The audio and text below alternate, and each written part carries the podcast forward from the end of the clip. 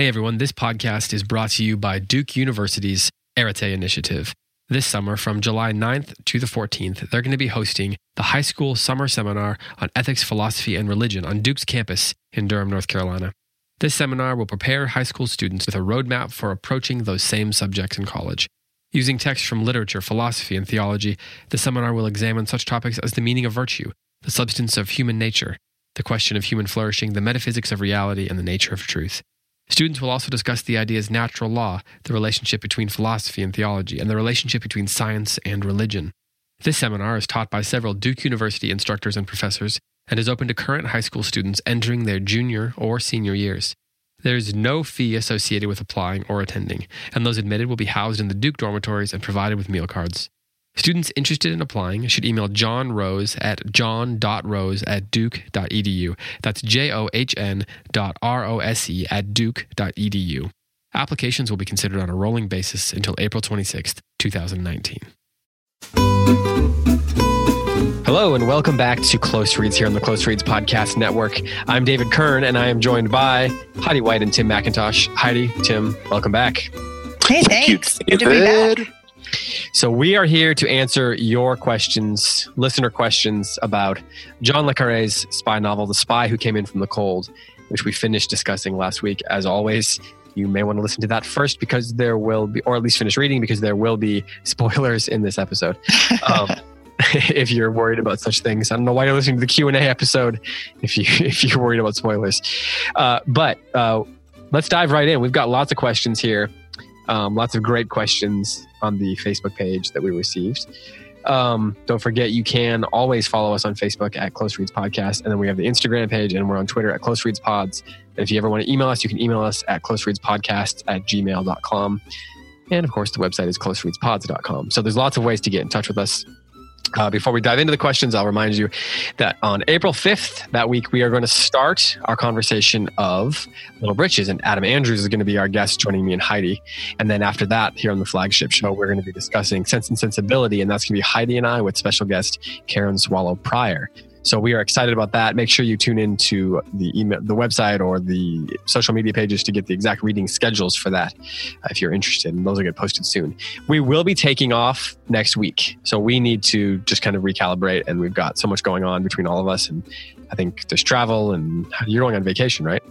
I am. I'm going to be very, very busy on a uh, sailing trip to the British Virgin Islands. So oh, I'm. Nice. Wait, I Are you serious? I am serious, and I I love y'all, but I don't want to record a podcast down there, and I'm not even sure we're going to have internet on our little vacation island paradise. So, so Tim, you wanted to do the show without, or we could do yeah. it. I would be full of such envy that I don't know that I could go on with the show. That's what I was thinking. So uh, we're going to take next week off. We will still have um, the daily poem and um, we will be carrying on with The Tempest next on the Plays the Thing coming up here soon. And then Tim will be diving into Othello. So we'll get a Plays the Thing schedule out as well. But in the meantime, there definitely will be other shows still being posted. Um, all right, let's dive into some questions. You guys ready? Ready. Ready. So this is from Christy. She asks, I guess this is a good place to start. As good a place to start as any, right at the end. Is there a symbolic significance to the fact that Leamas and Liz die literally at the Berlin Wall. Both the spy and the everyman, the communist, Jew, and secularist from Britain, die at the dividing line of East and West, with both sides looking on. What do you think? So, is there symbolic significance to this fact? Tim, I'm going to let you answer that one first because I'm sure you're just chomping at the bit. Yes, there is symbolic significance. I mean, it's the dividing line between these two great ideologies that are crushing Leamas, crushing Liz, crush Fiedler, even though Fiedler is kind of like on one side of the wall, metaphorically speaking. Um, yeah, I think it's absolutely significant that they kind of like die actually on the border. Leamas gets shot on the border, not, you know, like defending his own ideological territory. He doesn't really have one anymore um, yeah, I think it's the it's the place it's the place they have to die symbolically. So they couldn't have died anywhere else to you to make Right. and the story Right. have the same power. Heidi, do you Yeah. agree with that? I totally agree with that. I think that I, I think even Christy said it in her uh, question. It's a great question, and embedded within it is the exact reason that Tim just said. So I have a side note story about the Berlin Wall. So you know my grandmother was German. She was Yes. in Berlin or in Potsdam during World War II or thereabouts. And she actually had a piece of the Berlin Wall. No Yeah. way. She gave it to my dad. So my dad in his desk for years after the wall fell, for years, had a chunk of rock from the Berlin Wall. Wow. And he had a secretary, this is in the early days of Circe, who sold his desk when he was out of town to get him new Don't say furniture. this. And the piece of the Berlin Wall went with it.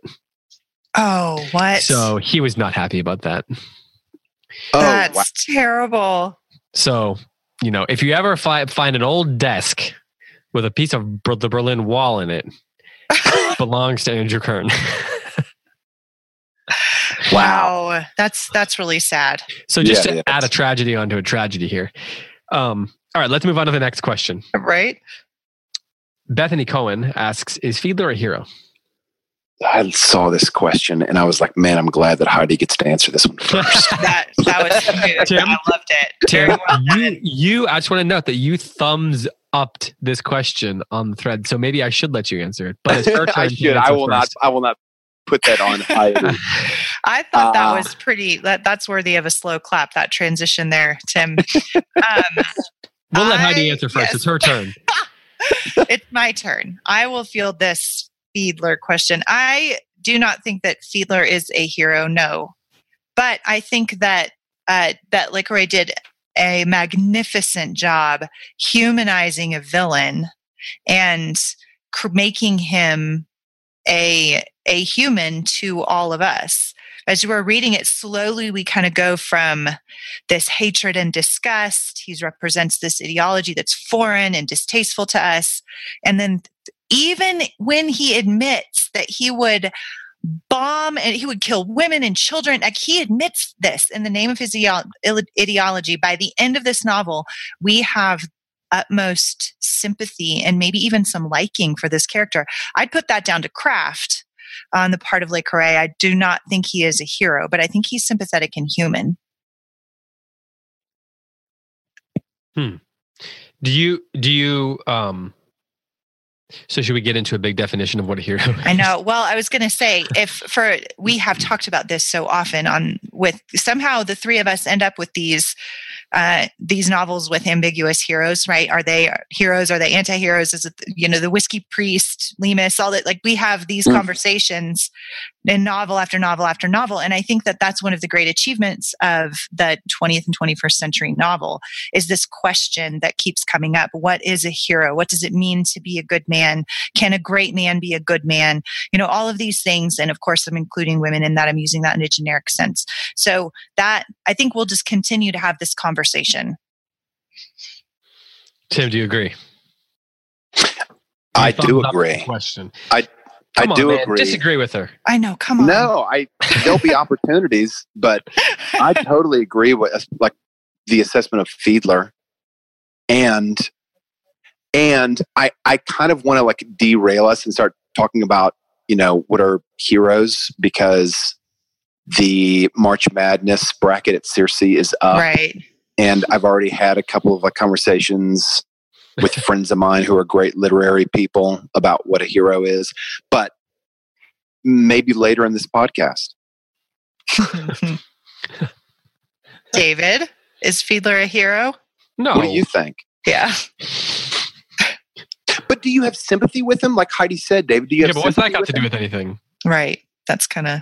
Yeah. No, I mean I'm being. a No, little I think callous I think that it had, does have No, something I to know do you with are. it. I know you're being facetious, but I'm answering it at face value because I think that's a good question. Sympathy and liking a character, even a main character, does not. I mean, you can have sympathy for the devil in the in the Yes. in in um Milton, right? Right. Yeah. Like, that, that doesn't make him the hero. Right. Although that has been debated for No, I know, centuries. I know. But It's- I'm with you. I don't think he is. He's Uh, not. well, I'm just saying that that inherently doesn't, at least. right. Agreed. like does and the question i mean so on the one hand there's the question is he a hero you can define that any number of ways i mean when i was in school i often saw that being defined by scholars just as the essentially the protagonist, who drives the action of the story the one with the most agency then you have it kind of in a moral sense like is it the person who is upon whom the story sort of rests the moral action of the story. And then there's also the sense that people who are not generally either of those things can do things that are heroic. Right. But if someone doesn't mean that because someone does something heroic that they are a hero, and that's where the def, it sort of the sort of definition comes down to. I've never personally even thought about the concept of a hero being someone who you empathize with or sympathize with. Right. Mm-hmm. I've never thought of that. Is that is that a, for you, Tim? Is that a connection point that you make that that the hero is to for someone to be a hero, there has to be a degree of sympathy. Ooh, golly. Ah, or you can wow. respond to anything I just said. I know. I'm putting my feet up on my desk right now, settling in. I want to say, I want to say yes, but I'm going to say no because, okay, I think a one of the heroes of the Divine Comedy is Beatrice. I have like I don't know if sympathy is the right word. I have no, she is not a character that you can have any sort of empathy for because she's not real. She's she's this kind of like ideal that is like left the human realm and almost has no empathetic slash sympathetic characteristics. She's just like the dispenser of knowledge. Can you hear like some frustration with like that vision of Beatrice? I just don't care for. Yeah, Beatrice right. is. Now is, you, careful. You're gonna well, a whole different. No, I'm standing by it. I mean, like the Divine Comedy is magisterial. I think that aspect of either the medieval life world or of Dante's book I do not think are successful. Hmm. I feel like that's a you just raised a question that we don't we're not here to answer on this particular yeah podcast. exactly right. I don't know why why did i do this? You're talking about sympathy. Should you have sympathy? Does the hero require the reader's sympathy? Yeah let's talk about something different now it's too it's, seriously like i would like Well, I, I, mean, I think it's an interesting podcast on this. I I was I was um, I mean, Bethany, I don't, I'm not criticizing you when I say this. I was surprised at the question in the first place because it never would have occurred to me that Fiedler was a hero. Like, did he? I'm trying to even think of did he do something heroic? Because he's kind of just a pawn, isn't he? Right, but he, when given the opportunity to place the full blame on Leamas, he stands up for him. And that is an act okay. of moral courage. So, is and, there a difference between doing something that's noble or courageous and being a hero? Yes. Or, or and, well, yes. And, okay. So, specifically in a literary sense, right? There's right, right, right. right yeah. It is the the hero in a work of literature is different from multiple characters doing heroic acts. Like in the Iliad, Achilles is the hero, but Hector is heroic, right? So that is, there's a difference. Like we're talking about it in two different senses. There's the moral sense of heroic, of heroism and, and nobility. And then there's also the technical sense of what does it take to be a hero in the context of a work of literature. Mm-hmm. And so I, I, if we're sticking with that second one, Fiedler is not a hero. If we're asking the question, does he do something heroic? I think he does something very heroic in that in in that trial scene. Hmm. Okay, yeah, I, I, see that. I buy that. Yeah, that makes yeah. sense. Okay, moving on. Catherine asks. Catherine's. Uh, I like the little icons next to people's. I know. like Catherine and Christy both have the little coffee with the steam coming out of it. I think was that a conversation starter. Yep. does, by the way, does that mean that this particular post was a conversation starter, or this person is a conversation starter? I, I think it means the person. Yes. Okay. It yes, says has Catherine asked enough great questions. creating meaningful discussions with their posts. So congratulations to Catherine and Chris. Um, okay, so let's try to have a meaningful conversation now. So Catherine says those spy novels and mysteries slash detective fiction. So the categories she's creating there are spy novels, and then on the other side, mysteries and detective fiction, seem to have much in common. And they also seem to be quite distinct from each other. If you agree with this idea, what are some of the qualities that they share and what distinguishes them, aside from the obvious spy or detective character at the center? I want you to answer this question, yeah, no David. doubt. David, I'm handing this. I'm so glad you agreed to answer this question. How did I do that? Um, I guess I guess it is my turn. Um, well, so um, spy novels have a spy, and detective novels have a detective. you are blowing my mind right now. Um, and actually, there are not a few examples of crossover in those two areas. Um, Eric Ambler's stuff in particular doesn't technically have a spy uh, because they are almost always regular business people or regular people who get caught up in the world of international espionage and they don't have a true spy protagonist. Um, but I think that generally speaking, um, that distinction, um, aside from um, the scope of the story, well, okay, so the first thing I think is generally there's a scope distinction, like the scope of the story. The spy stuff is generally meant to be somehow um, it, it would have greater impact. The results of the story are going to have greater sort of world or international impact. Oh most yeah. often. Crime stories, detective stories generally are this is a very specific crime, often in a very specific place, done to very specific people. So many of like, for example, you know, Sherlock Holmes or the Ross Macdonald novels with Lew Archer as the detective. Th- there's a specific crime happens to specific people. They bring in the detective or the detective gets roped into solving that specific crime done to specific people in a specific place. Spy novels often they're bigger in scope. It's things that are going to impact some sort of uh, world order, and you know, even if we take world order to be sort of a loose term, um, that's a so that's that's one big distinction.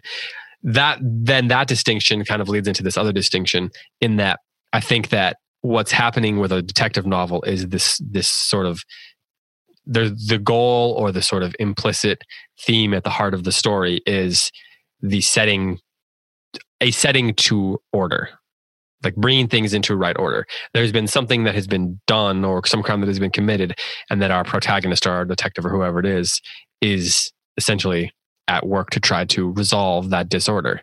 Um, sometimes the best stories do that in a very complicated fashion often because the detective himself or herself is not uh, rightly ordered internally and so you get some sort of literary irony in that. Whereas in a spy novel i don't think that there is often a um, sort of moral putting to order um, that is that is being attempted. I think in fact often spy novels are commenting on the impossibility of that given the themes and motifs that work in a spy novel. I think we see that here that often that sort of that sort of goal is not possible that when nations of this at, of this sort of caliber and strength are at war with one another and people are surreptitiously going about trying to defeat one another under the cover of darkness that it necessarily demands sort of um, questionable behavior and so often the question is less how do we resolve this disorder and it's more it's more a question of what happens to people who dive into a world that is deeply disordered inherently. Um, so I think they're kind of after different things. So those are two things that immediately come to mind for me. Was that the subject of a master's thesis for you? No, Maybe it should be. That was excellent. Excellent. I wrote. I wrote. I wrote down that, that mystery stories, detective fiction is really inherently a comedy. That's like a fairy tale. They all have a happy ending, whereas Mm. spy novels don't always. Uh, rarely. Like that would be the very worst detective story ever. Nobody would ever read it if they didn't find out who the murderer was. I Yeah, think yeah, that- yeah. That's a terrible story. It doesn't fit the form. So, but at the end of a Mhm. spy novel, you can you can leave a certain degree of of ambiguity and tragedy uh, at the end, as it does here in this novel. one of the reasons that spy novels became as popular as they did uh, between World War II and on, you know, and say the end of the Cold War, especially, is that there was this specter of, well, nuclear war, and so there was this hope that there were people that were, there were spies that were doing the dirty work so people could sleep safely at night. And it was sort of this encouraging concept, even as it was understood that the world itself was so deeply divided. Like people were living in the midst of that and in, in, that fear. And so I think that then that's one of the reasons why spy novels like John Le Carre and Frederick Forsyth and a number of other people who became Len Deighton. Like there's a whole bunch of spy no, spy novelists who became really popular during that period because there was this recognition of of what you're saying of this disorder.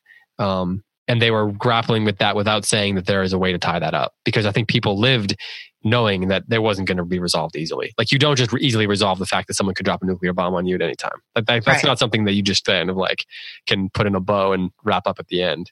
Right. But your entire job as a spy is to lie, whereas the detective is a truth finder outer. Right. Yeah, that was a technical yeah. term. So that's that's what they do.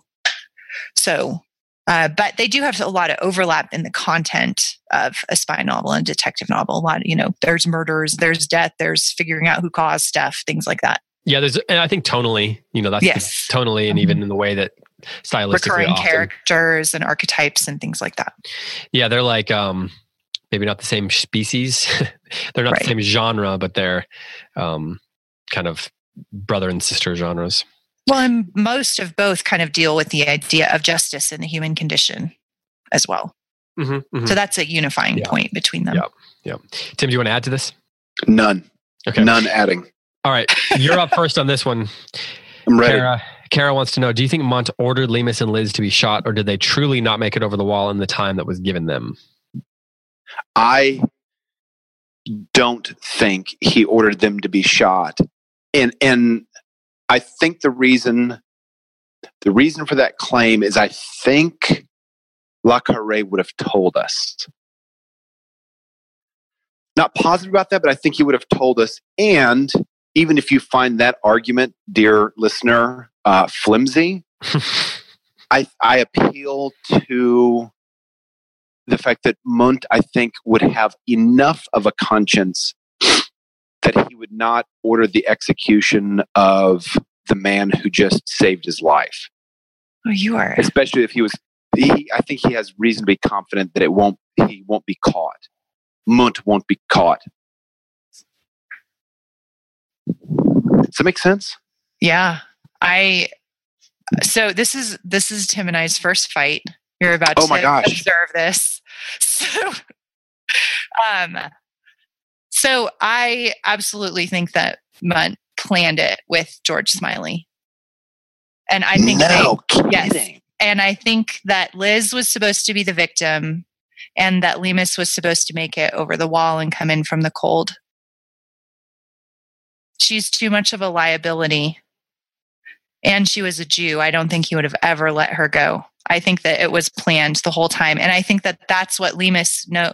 That's why he goes back down is because he realizes that she was always going to be a sacrificial victim and he couldn't live with that. And so he climbed back down and died with her. You think that, why do you think Smiley was involved in it? Because he was right over the wall saying, Where's the girl? So I think he was confirming that she was dead. So my only response to that, well, go ahead, Tim. now I'm like, I'm just rethinking the whole end of the book, Heidi. It's That's so funny because like we talked about it last plausible. week. That's that's my interpretation of the end. I think that that's his final. That's the only way he comes in from the cold is because he's up on. He could have got. He's on the dividing line between the east and the west, right? Exactly yeah. what we talked about earlier. He's on that dividing line, and he realizes that no matter where he goes, he's contributing to not only a flawed but a fatally flawed system. And now he's part of it. And so his only way of coming into the cold coming in from the cold is to die with her. So i think that both sides were in on it the whole time. And i and here's my justification for that is because in the first chapter they you there's a girl who's with what's his what's the other guy's name? The guy who died in the front in the first chapter I wish I knew these things off the top of my head. Um, the guy that they're waiting for. Oh, in the very first Karl. page. Karl, yeah, yeah. Yeah. So they're waiting for him, and he has a woman, a mistress, Mhm. and she dies. I Mhm. think that's because she knew too much, and he like reiterates that over and over. So the only purpose that that serves in a literary sense is to is to show that women who are attached to spies always know too much and they always die. They're collateral damage. So like I, What do you think, David? it's hard. This is a hard one for me to answer just within the context of just this book. Right. Um, because I think there's a big question, like the there's a big question of Smiley. Because I think I think that it's it would be fair to ask if Smiley would do that. Yeah. I, I mean, that's probably, that is And fair. So I I wouldn't be surprised. I mean, I I think I think that this is the great unanswered question of the book that because on the uh, the second to the last page it says that Leamas was determined to keep Liz very close to him as if he was afraid that Mundt would not keep his word and somehow snatch her away at the last moment. So I think that Le Carre is absolutely wanting that Ambiguity. question, that ambiguity, that threat, that fear to be hovering over the end of the story. And I think that I think that we're supposed to I think that when it happens, that's essentially the question Leamas is asking. Like who's responsible for this? Um, you know, that I think that that's that's the thing that flashes through his head in that final moment. Um, I mean, among other things, I suppose, uh, some of the things we talked about last week. So I don't think it, I mean, ultimately, maybe it doesn't really matter who uh i don't know i mean i, I buy the concept that maybe Muntz did it on purpose and that he shot liz and you know someone mentioned that she was a jew that liz was supposed to die and Leamas was supposed to get away and all that um so i i can buy i kind of buy that i don't uh, the smiley being involved is perhaps stretched to me because of but i've read a lot of smiley Right. so, you know, that's just from this the standpoint of this book that makes it it's hard for me to say. I'm trying to find any clues it in the subtext while I'm talking. I'm like, Heidi, did you mention this idea last week? No, to be honest, it's funny that you're saying that because I'm just sitting here thinking, I it never even occurred to me that sh- it wasn't planned. Crazy. Like I, so I, as David's pointing out, he's right. There is ambiguity in this. You can interpret it either way, but I didn't think you could until you said that. Like I really thought that's just the end of the novel. Is she was going, she was she was collateral damage and bringing him in from the cold. trying to figure out like when they talked, when Liz talked to Mundt, leaving when he frees her.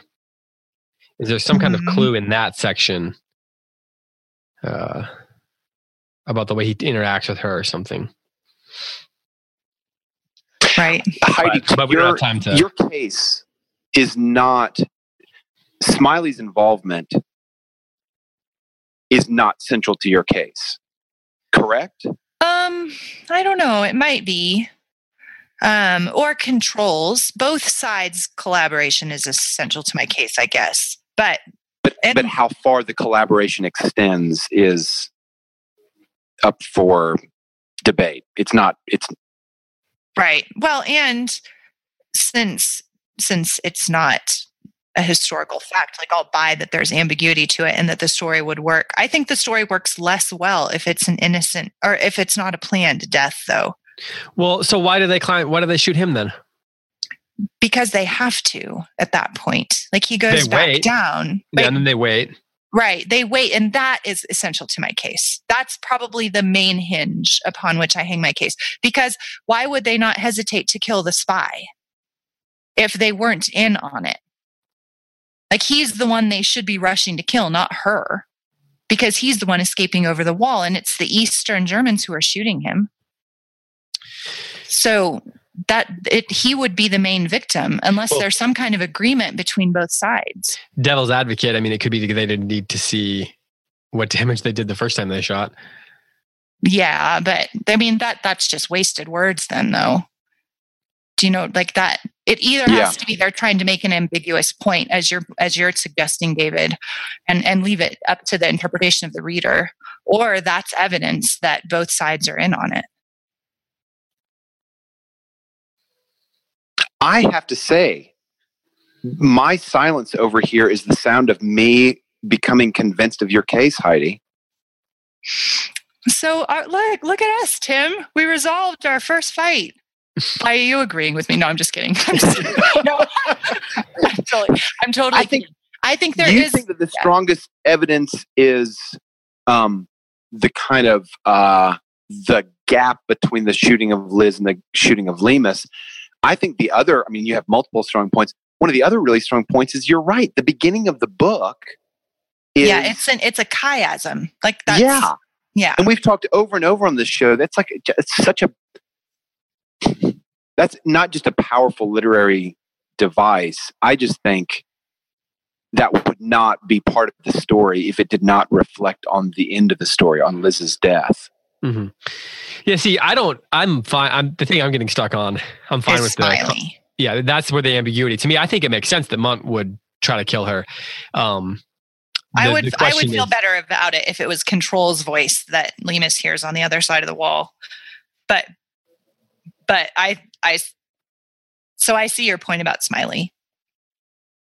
the thing that I don't, uh, one of the big things about Smiley in a lot of his books is the degree to which you ever really know what he knows Right. and the degree to which he is um, kind of flying blind. That's a big, that's just a big theme. That's a big, um, it's a common motif for him. It's something he's constantly experiencing. Um, and so in some ways, I think, you know, if I was control, I'd put Smiley there to, to, because he's trustworthy. And so on the one hand, maybe Leamas would say, you know, feel better about the whole thing. If you say, well, Smiley's going to be on the other side or something. Um, I don't know. I, I buy the, the month that Liz died as part of the plan. Um, Your question, David, is Smiley's involvement. Yeah, because I don't think that Smiley would have um, ever agreed under any circumstances that Leamas would get shot. At minimum, Right. so Right. Which is I think why they hesitate. They're not supposed to shoot him. They're supposed to let him go. But your point about whether or not Smiley's involved in Liz's death is is is valid. Although he did set her up, I guess you could make the case that he didn't know what he was doing when he went and paid off her bills and all of that kind of thing. But I mean, she was. That's why he did it. Is to yeah, yeah, yeah. No, that's true. I'm so thinking- she yeah she was always and she was a communist and um so she was always Yeah, that's true. a marginalized group that was used as a pawn in this double agent game Yes. Right. Yes.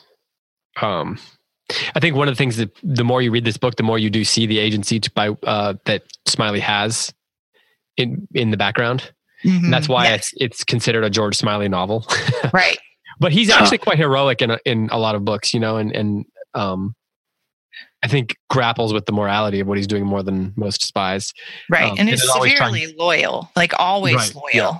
Right. Like I would consider him a, a true hero. Hmm. um, I mean, maybe it's within the context of a spy novel, but right um, all right, let's move on for the sake of uh, time. Let's see here. Well, we we will ask this one. Uh, Ken asks: Was Leamas's death a heroic act of love or a selfish act of suicide? I saw that question too. It's a good one. What do you think? Oh, you thumbed you thumbed that one, thumbs up that one as well. What does the thumbs up really mean? What is the meaning of the thumbs up on? Facebook. Yeah. Does it mean you actually like endorse what's being said or you acknowledge it with gratefulness or does it mean yeah, that's a good even the meaning of question. the I think thumbs up. it's um, uh, it's uh, ambiguous, and they want it that way. Yeah. kind of like the hero bracket y'all so exactly, thumbs up. The two options are um a heroic death or a death what what are the other what are the Was, two options? was his death a heroic act of love or a selfish act of suicide?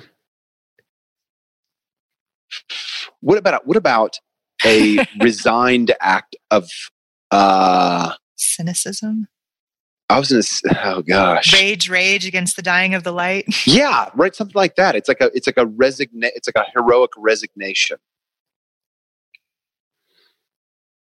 Yeah.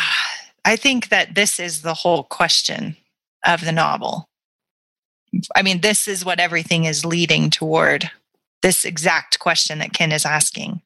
And so I think that there's, as David pointed out, multiple interpretations of this act, and there has to be. There, you, we can pick a lane, right, and say this is what I think, and here's my evidence for it. But that is going to remain open ended.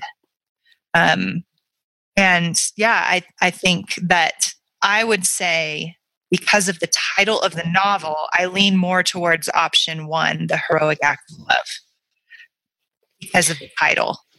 So but I, there's multiple interpretations. Go Yeah. ahead. I think that uh, the heroic act of love is an interesting way of phrasing it. I think that if I might phrase it more like it's a heroic act of rejection Yes, because that's perfect. I think that he's he what he's doing is he's like I said yesterday he's turning toward the light right he's he's turn he's rejecting the safety but you know chaos um of the other side of the wall. And so he climbs down and maybe he climbs down for her. Uh, maybe you could say it's an act of love but it's also an act of like rejection. In that sense I think that there's I don't want to say that's redemption but it's an act of it's an act of turning away. In some ways you might say it's more of an act of repentance i suppose but i don't i don't want to extrapolate it that far. But it, I, he i don't know. The question is does the question then is does he love her? I don't even think Right. it matters if he loves her. The question isn't whether he goes to her. The question is what he's leaving behind. Right. Because he's leaving behind life but he's also in order to live he would have had to have lived a certain way Right. so i I think agree. I, think those are kind of those these concepts kind of go hand in hand But by re- but by climbing down from the wall, it's a heroic act of rejection. i mean that- that's Which is pretty yeah, much what you said, Tim. That Yeah, resides. different like- words, but Yes. Yeah. same yeah. idea. maybe heroic is not the right word but It's him Um, coming in from the cold. I, I do think that that's true. This was the only way he could. Um, this is, I guess, the only, as you said, agency. The only way that he could escape. So Krista asks do, why. Do, she says, "Was that the only way he could have come in from the cold?" So, you, and you're saying yes. I say yes Why? to that. Um, because um, I think within the world of the story, he's already said, oh, I don't know. Now that I'm now, I can see all kinds of holes in what I'm about to say. But, um, I still think it's true that uh, he would he saw himself as participating in um, a an unjust and system from which there is no escape if he goes back over the wall. It's like saying the death of the innocent uh, is just my lot in life. This is who I have to be. And so to die at the side of this woman who represents you know the deaths of all the innocent lost in this story was his you know his rage raging against the dying of the light his Hmm. turning towards a different kind of light like he couldn't have recovered any other way Hey Heidi, for the sake of our listeners, I bet most of them know what you're referring to when you say rage, rage against the dying of the light. But do you want to pick up on that? sure that's a dylan thomas uh, poem about raging against death um, and disorder you know so that's it's kind Written of at that. his father's deathbed, right? yes yes yes so um yeah anything do you want to add famous anything? villanelle Yeah. ever written. exactly and it's great it's an absolutely marvelous poem brilliant but that kind of that motto the rage rage against the dying of the light is like don't do not go gentle into that good night is the other repeating line Hmm. Um, so he's saying i'm not going to go gently back into the darkness of this system now that i know that the innocent are the blood of the innocent is on my hands. And i participated and they lied to me. And then i keep thinking about all the times that everybody said to him what, what he said. That's so brilliant what he said about um, Mundt and how he would have known. You know and i think that's huge to his decision to die here. He said i would have known if Mundt was a double agent. I would have known and everyone kept telling him you're a proud man Leamas over and over again they said that and it turns out that they were right and that he had been lied to and duped the whole time and he just, just couldn't do it anymore Um, let's move on. I know sometimes these Q and A's can feel a little abrupt, but um, Krista, once again, we have to. I have to. We have to talk about this. It's the last line of the book. She mentioned Oh last, man, the last vision Leamas saw. She says that it says, or she mentions that it says, a small car smashed. Well, as he's falling, he saw the vision of a small car smashed between great lorries and the children waving cheerfully through the window. What are we to make of this? Does the two times he sees this image represent his ability for compassion, or is there more to it? And then there's 16 replies to her question on the thread. So um, I'm not gonna I'm not gonna click on that right now. But uh, actually, who am I kidding? I'm gonna click on that. But um, what do you guys think about this? Let we I knew this would come up in this week, so I was waiting to talk about that this week. Um, do you I would think, love to pick up the first reference of it. It's in is it in twelve? I think 12 sounds right. I should have I should have noted that. I should dog ear my books so I could find these things. Well, there's um There's some It's- controversy about that over on the plays the thing that whether dog earing is an evil act of desecration. who would ever say that dog earring is an evil act of desecration? Um, Blat Bianco. His name rhymes with yeah, Blat yeah. Bianco. I should- I He's okay with highlighting but not dog earring a page. Yes. So it's been a big conversation. Our listeners who are also following along with the plays the thing know this. Um, so we're not supposed to dog ear. It's it desecrates. It means you're a bad guy. It means you're a villain. Okay. So that's fun. I'm going to ignore that. Um let's see here. I, I found it. Okay. Yeah, yeah. Read it to us. It's long. The whole paragraph is long. Uh, uh, Where we'll is it? read Where is it? Um, for me, it begins on the first page of chapter 12 called East. Uh, he noticed it first, is how the paragraph begins. Yeah, okay. I got it. Yeah, yeah.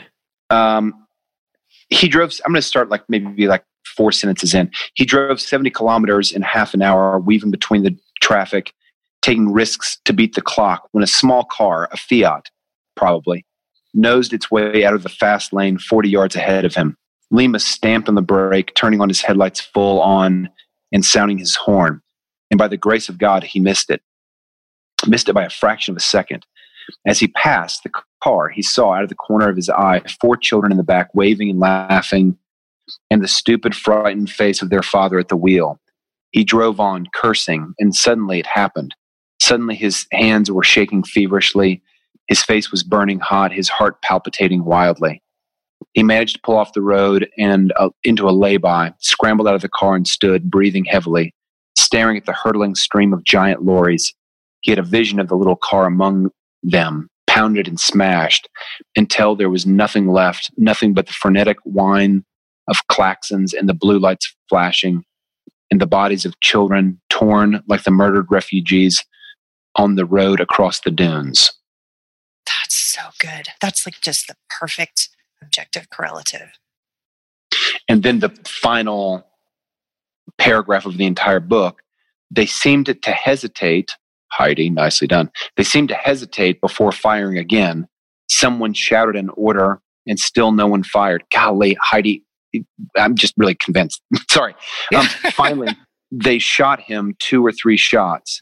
He stood glaring around him like a blinded bull in the arena. As he fell, Leamas saw a small car smash between great lorries and the children waving cheerfully through the window. You didn't you you didn't read the last little bit of that on on 12 because it says that he never drove again without some corner of his memory recalling the Ah. tousled children waving to him from the back of that car and their father grasping the wheel like a farmer at the shafts of a hand plow and this little line it's a new paragraph control would call it fever Just this book's ridiculous. It's just so good. It all ties together. What are the possibilities? What are the hermeneutical possibilities of that final two sentences of the book? We just lay them out like a like a buffet and see what's interesting about that is on the most suits surface he's like um, mixing his metaphors Yeah. which is How um, so? Well, because he uses this bull metaphor, the bull in the arena, and then in one oh, sentence, oh, and then oh. he shifts it to to the metaphor of the kids in the car or the image of the kids in the car. So, I mean, it's it's interesting that he does that. I'm not. It's it's clearly a choice. I, I'm I'm just fascinated when when people choose to mix a metaphor like that. I just enjoy, I just find it intriguing. There's obviously you're trying to say multiple things in a small amount of time, or few words as possible. I was thinking that the bull, standing in the bull in the arena, everybody watching you, trying to take you down, trying to sort of torture you, um, is maybe maybe that that's what the children feel like in the car, waving waving through the window. There's sort of a they're not there's sort of this sense of not being fully aware of what's about to happen to them, and sort of just being there for the ride.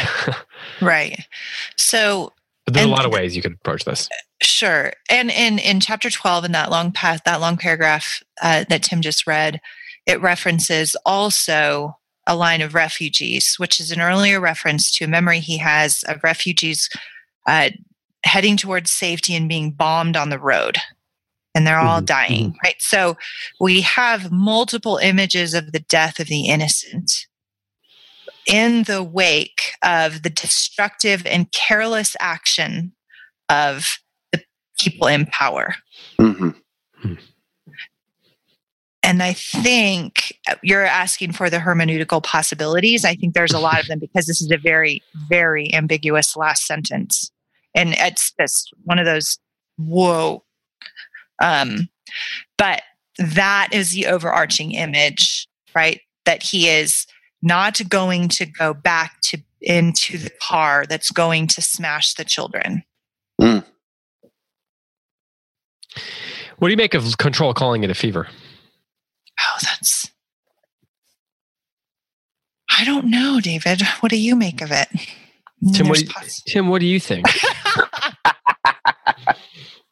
uh, uh, like we've talked about in the story, control is sort of an an amoral character. Yes. And I I see the vision as um,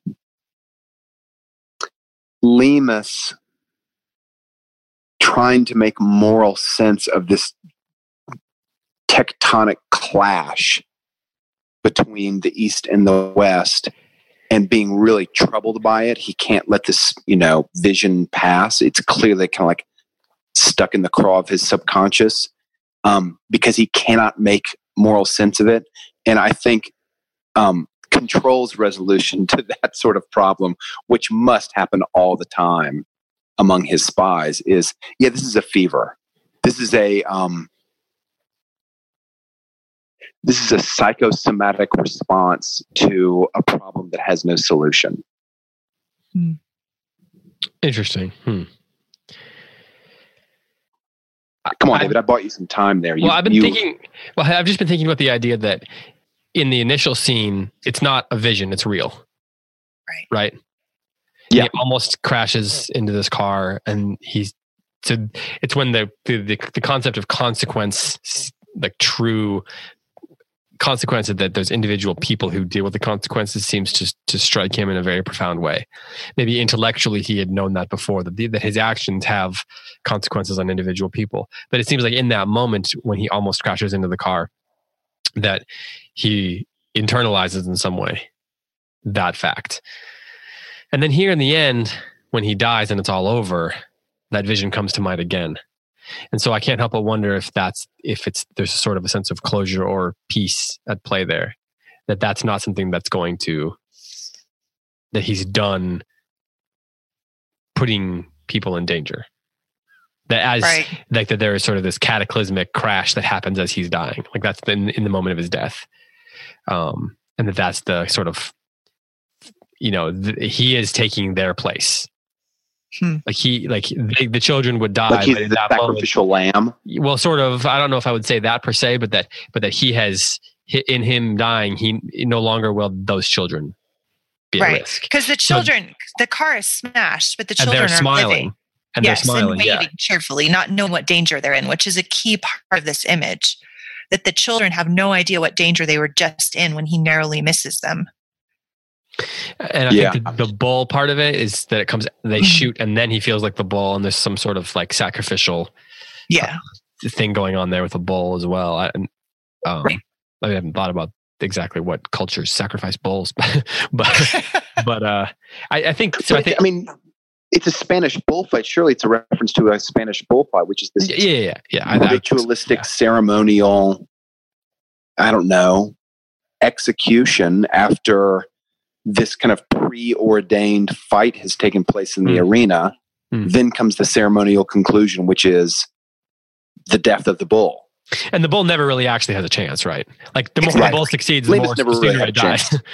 right. No matter how strong he is. Right. And it's all just for the the being the plaything or the pawn of those in power. yeah. Okay, let's. We gotta jump. We gotta continue. here. Yeah. People asked us if we could do two episodes of this. Um, oh dear, there's so many. Uh, here's an interesting one. Kind of shift gears a little bit from the specifics.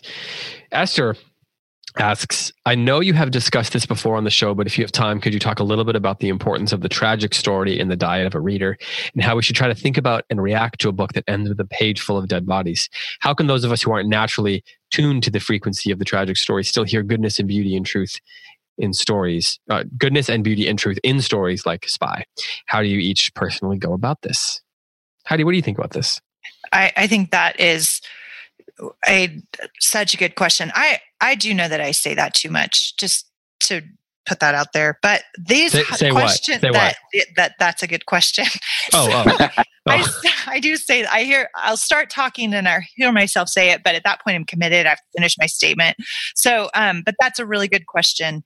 Um, in fact, I have to say this thread of questions are some of the just the most insightful, thought-provoking questions I've seen on Q and A threads. I lo- loved these questions, um, but I think that tragedy is an essential part of the diet of a reader, um, and I, th- I think when you get to the end and um, there is a stage full of dead bodies, um, we ask ourselves the question: um, Has justice been done in this story? And I think that's a really important question to ask in tragedy.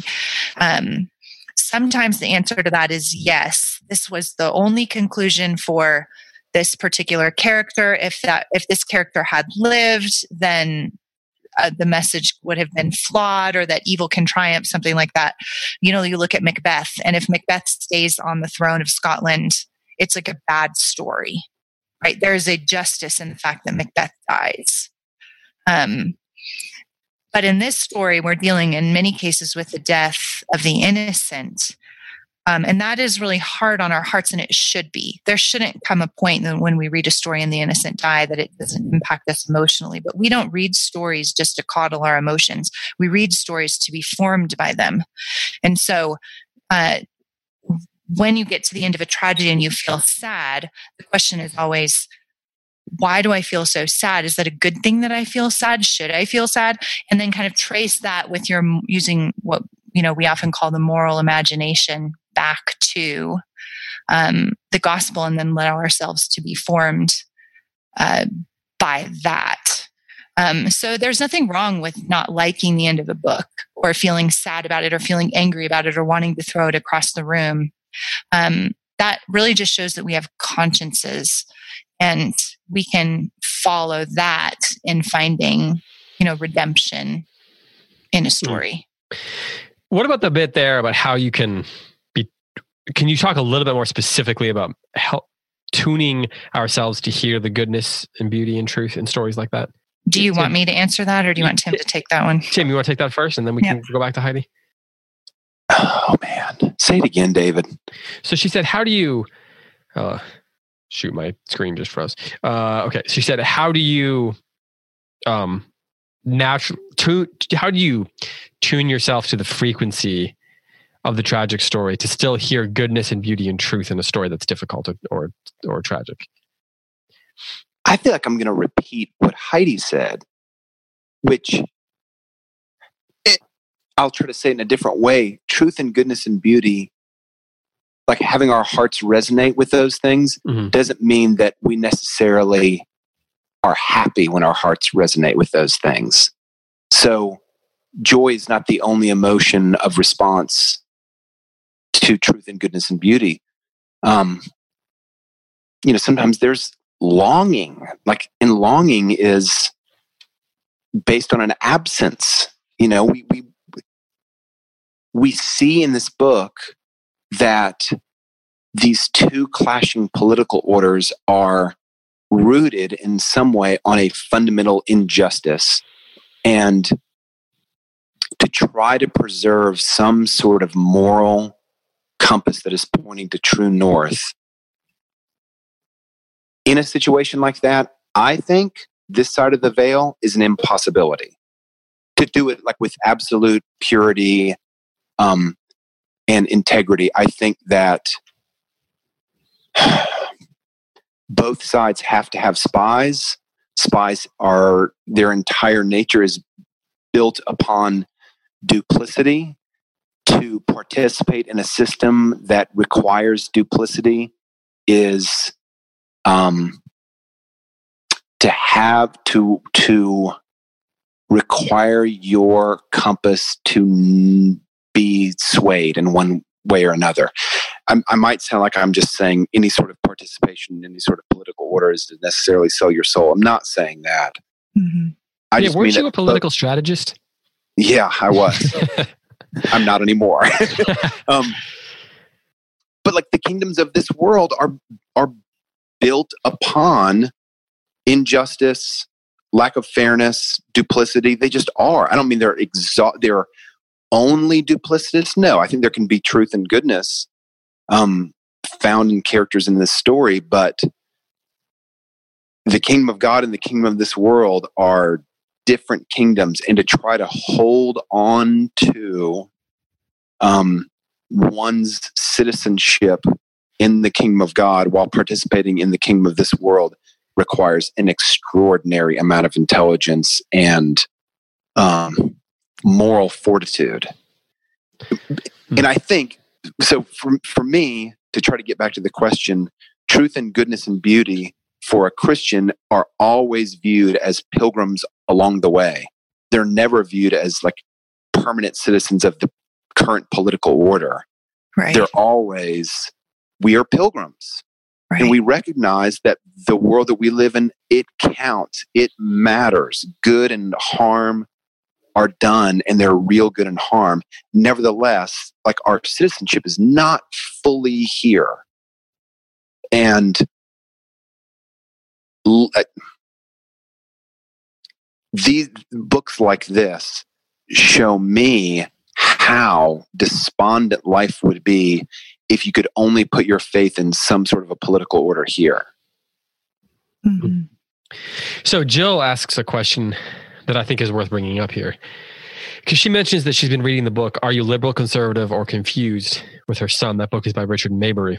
Maybury makes the point that when we define, this is her talking here, Maybury makes the point that when we define the political spectrum purely in terms of right and left, what we end up with are two forms of the same beast the struggle for power in the form of communism on the extreme left and fascism on the extreme right.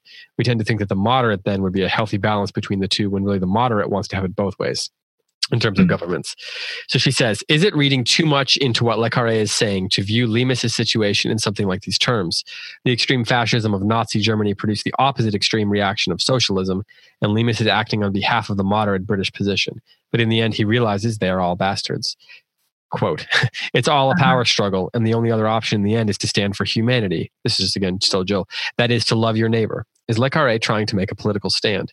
And as an aside, I did not view the ending as a negative or negative or nihilistic, but as positive and human. He wasn't rejecting the system that trapped him, but standing for the good. If you'd rather not get into politics, I get it. Um, so the question is, um, is you know, is the other is is the I guess is the question here is is what he's trying to say that ultimately the the question you can do is the the way to differentiate yourself from those poles is to love your neighbor that mm-hmm. do you think the book's getting at that i think that is a i think that's an aspect of his redemptive act of coming into the coming in from the cold as he is um, choosing to die next to a particular person right that that there is um he is attached not just to you know, I'm using air quotes here, women or humanity, but to Liz. And and in that choice to leave ideology on either side of the wall and ally himself with a particular person to his own death, I think, yes, there is that element of loving your neighbor. Now, he is not a Christian, um, and Leamas is not a Christian. He's not choosing necessarily Christian charity.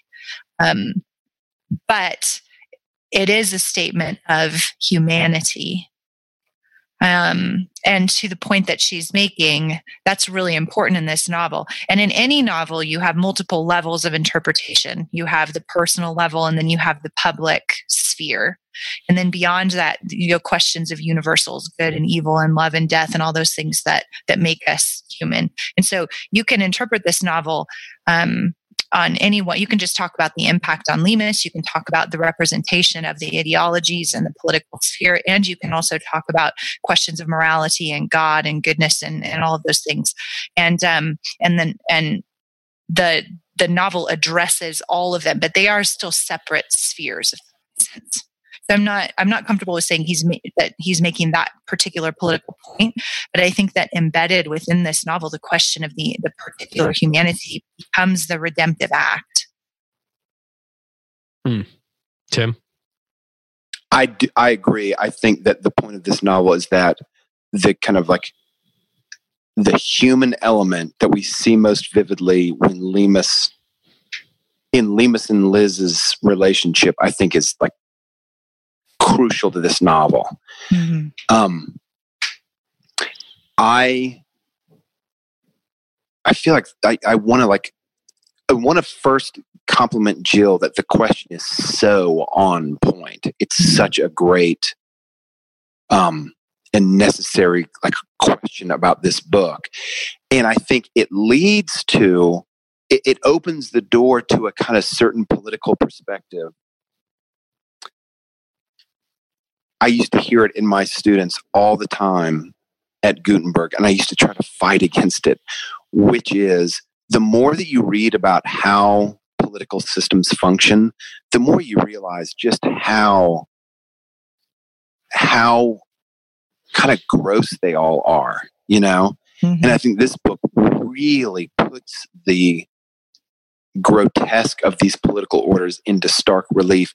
And it's very, very tempting to go the next step and say, Thus shall I not participate. I will confine my action to um, interpersonal relationships. And I, I'm saying this because I struggle with this myself sometimes. Like I know how corrupt the political order can be, and it's tempting to just say, "I'm just going to do the kind of like neighbor thing."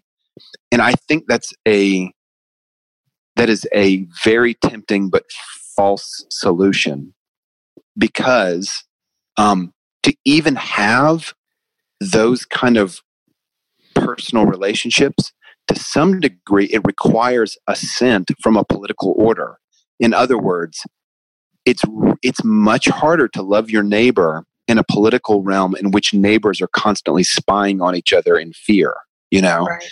so i think we should all be grateful and we should all endorse people who try to be involved in the political realm and especially if that involvement in the political realm preserves the kind of freedom that allows loving of one's neighbor as a possibility. You know, we're kind of even like home, we have so many homeschoolers that listen to this podcast. Homeschooling is reliant on people going into the public realm and saying, this is something that parents ought to be free to do. You know? It's right. not the natural state of things. It's easy to kind of posit a natural state of things. Like if we all just believed in the natural state of things, we'd all be homeschooling. We'd all, you know, but there is no gosh, I keep rolling out with these big statements and being like, wait, is this true? Wait, is it true? Before you say it, is it true? But I, I, it's tempting to say, it's tempting to kind of like back out of the political sphere if you think that there's a natural order of things that need not be argued for, defended, fought for, preserved, extolled, et cetera, et cetera. Um, so, wow, this is like a big long trip saying, beware of the political world. beware of a total retreat from the political world. Right. um, let's go to the next question. Uh, not because, again, not because I want to dismiss anything, but because we have so many good questions. Um, here's one that'll be a little easier to answer. Chandra says she enjoyed this book and appreciates how close reads helps her expand what she reads and stretches her to read books she wouldn't ever consider on her own. So, what are some other spy novels that you would recommend, or that we would recommend, I guess, that transcend genre? Do you guys have any in mind on that? Hey, David, do you have any in mind? Well, of course, I, yeah, I do. But do you guys have anything? no, I only read what you tell me to read in this genre. So there's, I, Tim, I'm gonna, I'm gonna give you the glory on this one. Do you want to say anything, Tim? A book that transcends its genre.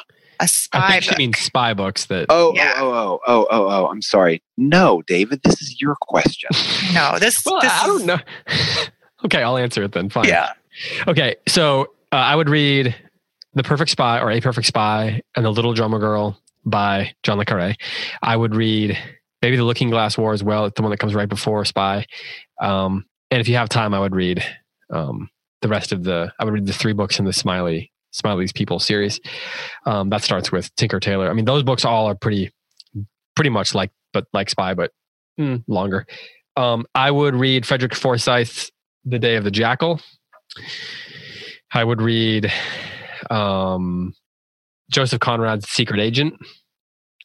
I would read uh, maybe look into some Len Deighton. I would not read James Bond. They do not transcend the genre. Um, I don't even think they're very good. Uh, you could read Charles McCarry has a couple books. One's called Secret Lovers and one's called Tears of Autumn. Tears of Autumn is actually just a kind of um, retelling of the story of John Kennedy's assassination. It's kind of a spy story. Um, those are all pretty good Oh, and Graham Greene. Read Graham Greene. Read Confidential Agent and read Our Man in Havana. Those definitely would be would fit the bill. So that would be how I would answer that question. There's actually quite a few spy novels that transcend the genre. Eric Ambler is great. I don't know that he transcends the spy genre unless you want it to transcend the genre um, in the sense that it, a lot of them like have a crime uh, mystery feel to them. But um, if he gets close, some people consider the greatest spy novel ever written to be uh, Coffin for Dimitrios, but I don't know that I would necessarily say that it transcends the genre per se. Okay, that should give people some reading, some ideas. Um, Brandon wants to know which one of you is a mole, It's and I think the question, the answer to that question is only a mole asks the question, "Who is the mole?" nice, nice. um, let's see here. Okay, here's one. Lauren asks When I first got this book at our library, the librarian who checked it out for me commented that he enjoyed Le Carre and had read the book. Without spoilers, he said he didn't like the ending and felt that there were too many coincidences. So she checked back with him today to get more sincere, uh, to get more advice that she's finished it now. She said she agreed with him about the ending, but we chatted about the tragedy angle and how it seemed necessary. The coincidences he remembered were the fact that Liz was not only a communist but also Jewish, and it seemed like too much convenience for the author to include them both. So, uh, what does why does this? Do you agree that Le Carre quote controlled the story too much? I don't know where to quite where to where she's. She says she doesn't quite know where she's falling on this. I'm stumbling over questions today, but uh, Tim, you get this one first. Boy, I don't buy that. I saw this question online. I don't buy this you didn't complaint. give it a thumb up. I, maybe I did, but that doesn't mean that I assented to the librarian's You did. You gave it a thumb up. Again, the meaning of the thumbs up comes into question. You, you probably felt Define- bad. You wanted to give everyone a thumb up. Go on. I don't know. What, so what do you think? I just don't. I didn't find it. I think part of the reason the book is so successful is because it's it does not feel prearranged. It, it doesn't feel like a um, coincidences drive it. it. Not at all. Now, I don't know that I could defend that. I would have to like. I don't know. I'd have to do some textual work to defend it, but it just didn't. It didn't seem that way to me. Did it to you guys? no. I mean, I think that's the point. I think Right. that yeah, I think it feels controlled because that's what they control. They choose the person who is the communist Jew. You know, like Right. there's a lot. I think that that's part of the plan. Why that Mhm. is, I will let you think about. Um, But that would be my answer. What is what do you think, Heidi?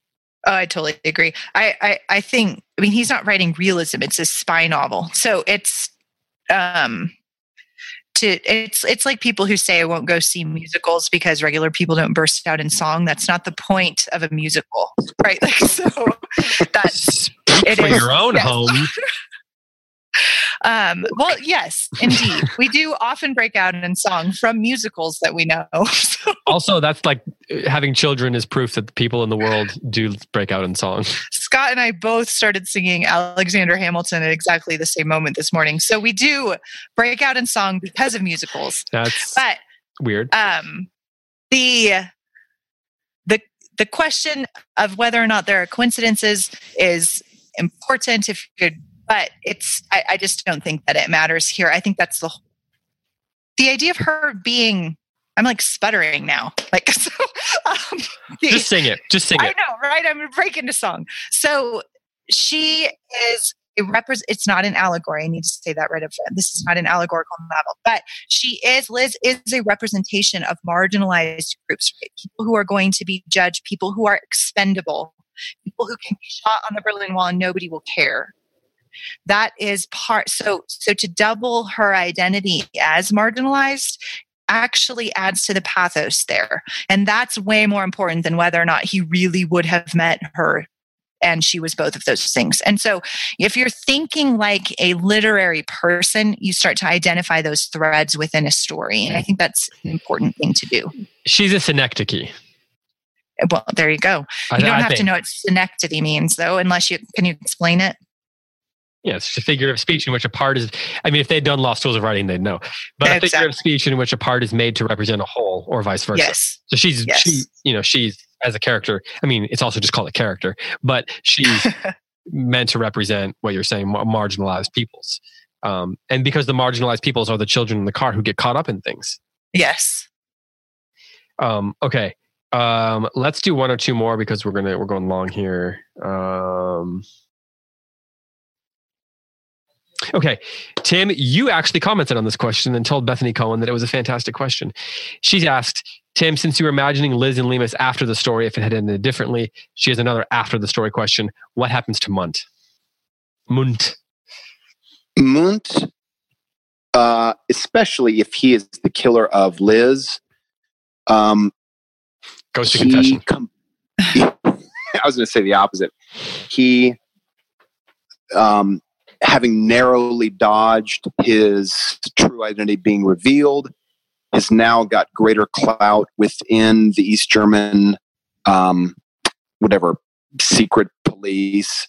He is a tremendously successful spy for the British while continuing to lose all moral bearings except for the utility of gathering information for the British at the cost of human life, tenderness, and well being. And he dies wealthy, hidden, and In like Argentina or like in Argentina, Florida.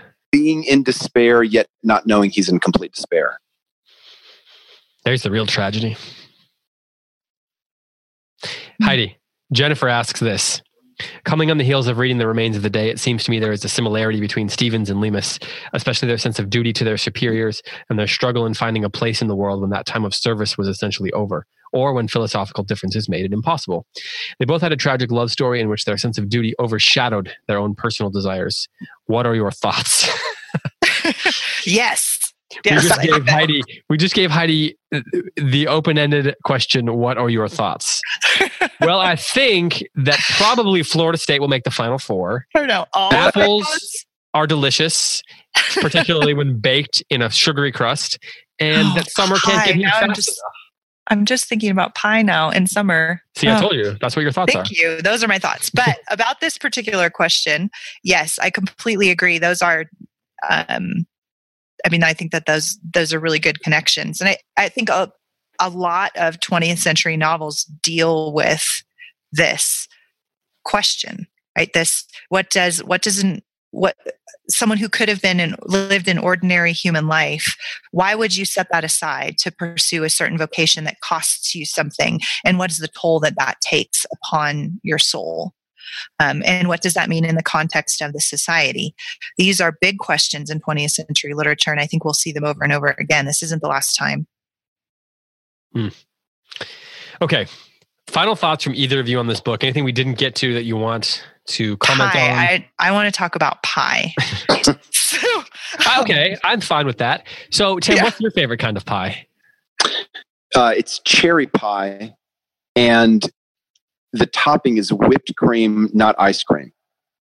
Mm, Like real whipped cream or like cool whip? No, real whipped cream, like the real deal. Like What is, you- what is your? you And I mean, I whipped it. think this is kind of an authoritative answer. I, I would love to hear kind of what your. Um, I would just love to know if you guys agree with the truth or whether or not your hearts stand in rebellion about the cherry pie answer. Do you mean like how one should eat cherry pie or whether cherry pie is the superiorest of superior pies? the latter. Okay, what's your top four of pies? What's your what if there's like four pie faces on the mountainside? What are you choosing? what's your mount rushmore of pie Um, for me, it would be cherry. no in kidding. the george be- washington spot Right. Strawberry rhubarb number two, Oh, that's apple number three, and key lime pie number four. Mm. Heidi, what about you? What's Okay, your so- George Washington? Okay, definitely lemon meringue. I love lemon What? desserts like a lot. I love. My my wife's grandma too. oh, really? Yeah, Yeah, but Um, Tim Maybe that- disagrees. So this is our second. second right? one, right? I don't think this one's Looking resolvable. through this. I know. I fe- he feels really strongly about pie. I feel less strongly about pie than Tim does, but I I also enjoy a cherry pie. So I would definitely I would have that on my Mount Rushmore, but it it, it wouldn't be George Washington. Um, and I like crumble crust on pie too. Especially on an apple pie. Yes, and then Yeah. apple pie with crumble, not with the lattice. Although Got to the get those lattice apples all beautiful. caramely, and then it gets into all that crumble. Yes, exactly. And then I like what's that like southern pie that everybody has in the south that's so good? It's like sour cream or I don't Oh, even know. buttermilk, Maybe that's like it. Like buttermilk pie, Yeah. or yeah. what? There's something I've had in the south that has like a custard in it. Is that the buttermilk? yeah, yeah, buttermilk. Yeah, I mean, that. there's lots of custardy ones, but I did I that. did I make it because I make that all the time. Yeah, you it. probably did make it. Yeah. It's just a bunch of David is a master of pie. So Oh, I would recommend being friends with David. But I mean, only if you can get pie out of it. Are there other reasons? But that's up there. That's in my Mount Rushmore of reasons to be friends with David. I mean, I, I'm fine with that, to be honest. How many people have like are like, why am I still listening to this? They just listen to a whole. you guys both talk about pie, and then they got they're like, why am I still listening to this podcast? I could be doing anything pie. else in the world right now, but listening to three random people talk about pie. I mean, I guess we're not But- random. They just but had an hour. with pecan, us. chocolate pecan is also delicious. Oh, so Oh man, I have to think about oh, that. that's All right, definitely not without the chocolate. The pecan part is definitely in in my top With the chocolate. four. You don't like chocolate? No. Well, no, I, I don't. I'd rather it be like whiskey or Pure? or something. no, like, make it a little boozy or something. Accept. Uh-huh. Next adds like balances out the sweetness Uh-huh. of, of all the custard sugary stuff in there. but no blueberry pie. Mm. Mm-mm. What is yours? blueberry pie? Well, likes what's is different Dave? from Mount Rushmore. That's a false dichotomy. I like blueberry pie. My favorite is synecdoche pie. Hey, can I? I would like to. Before I forget, I have three closing thoughts, Yeah, go go for it. And they are in. Uh, let me order them the right way. First, all this talk of pie, I want to give a shout out to Mercedes Maeda. Mercedes, I've been staying with the Maedas. Mercedes, I, I hope I get her age right. 12 is honestly one of the best cooks that I have ever met. And she has been making virtually all of my meals. So I've been holding class in the morning, and my breakfast will arrive to me, and Mercedes will have prepared it in the in the I sort of say the breakfast chamber, otherwise it is the kitchen. one of her younger brothers will deliver it, and it's like out of this world. She's made most of the meals out of this world. So that's number one. Number two, David, do we have? Do we know what comes on close reads after Sense and Sensibility? Um. Ye, well, I mean, I know what's what's on there now. What's on there now? the book coming after that is uh, the Rector of Justin, Louis Oh, that's right. That's right. Okay.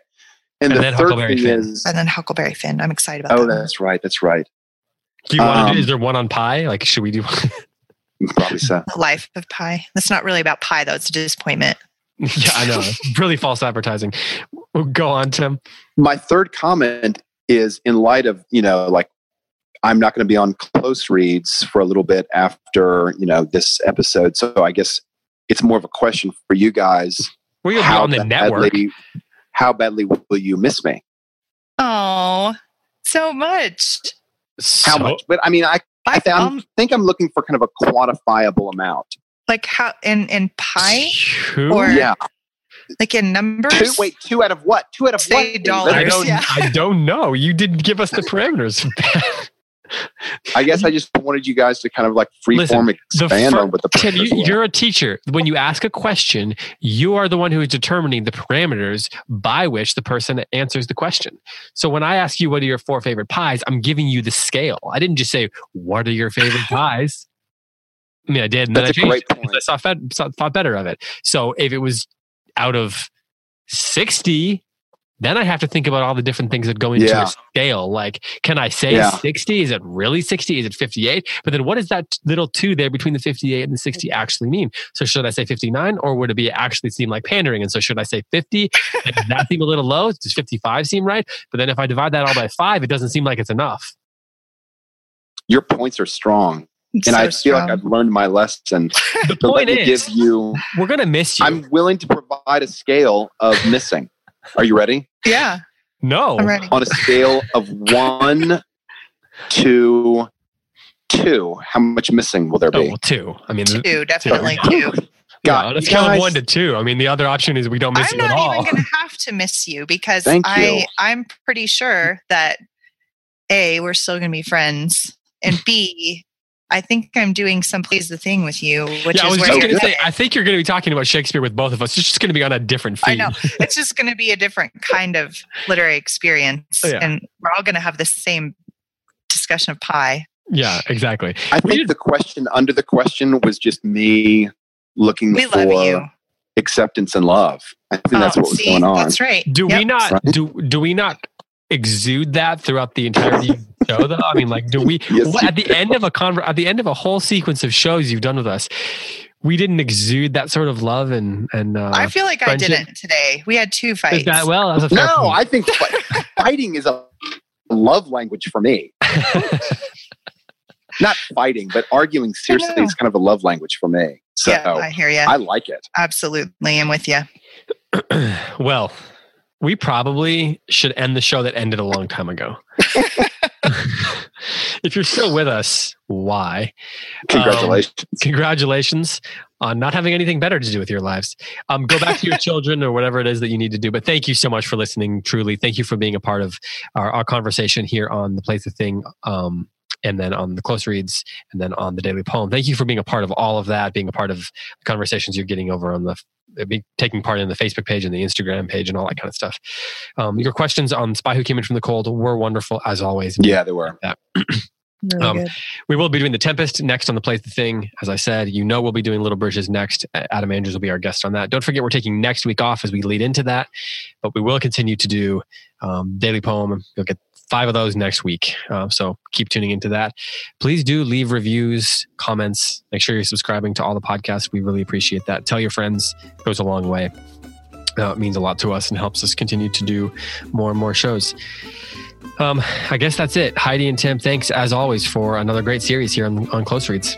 Thanks, David. Thanks, you guys. For Heidi, for Tim, for all of us here at the Close Reads Podcast Network, I'm David Kern. Thanks so much for listening. Talk to you in two weeks and happy reading. Thank you.